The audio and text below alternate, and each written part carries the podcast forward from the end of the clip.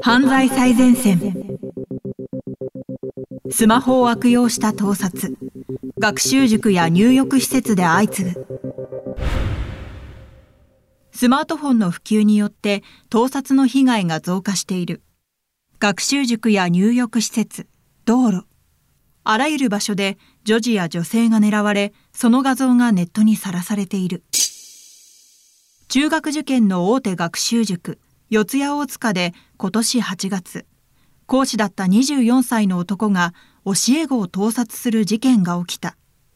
男は個別面談と称して女児を一人だけ別室に呼び出し体育座りをさせてスマホを胸ポケットに隠して下着を撮影していたようだ。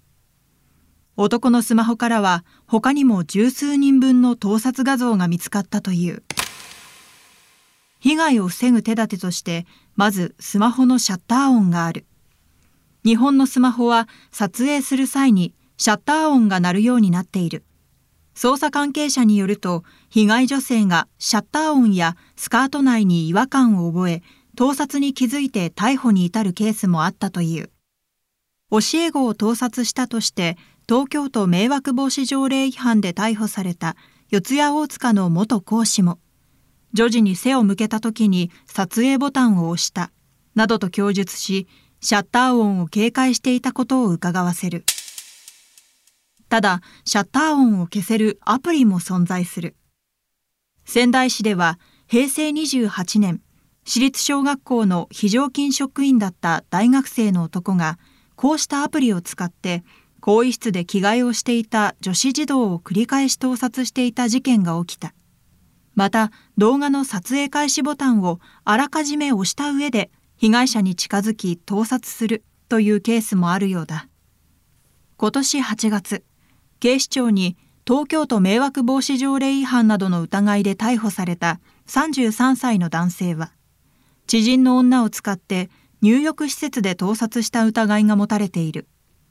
この事件では、知人の女に防水ケースに入れたスマホを持たせ、女性客の姿を動画撮影させていたという。神戸市では今年9月、無職の36歳の男が道路の側溝にスマホを仕掛け、通りかかった女子高生を盗撮。高校生が気づいてスマホを拾うと、スマホは録画モードになっていた。警察官が後日、現場付近を捜査すると、側溝の中で男を発見し、男はその場で取り押さえられた。階段やエスカレーターで背後から女性のスカート内を盗撮するのも動画を使ったものが少なくない。警察庁によると摘発件数も増え続けている。令和4年は平成30年のおよそ1.5倍となる5737件に達しているという。そのおよそ8割、4500件余りはスマホを使ったものだった。政府も事態を重く見て対応を急いでいる。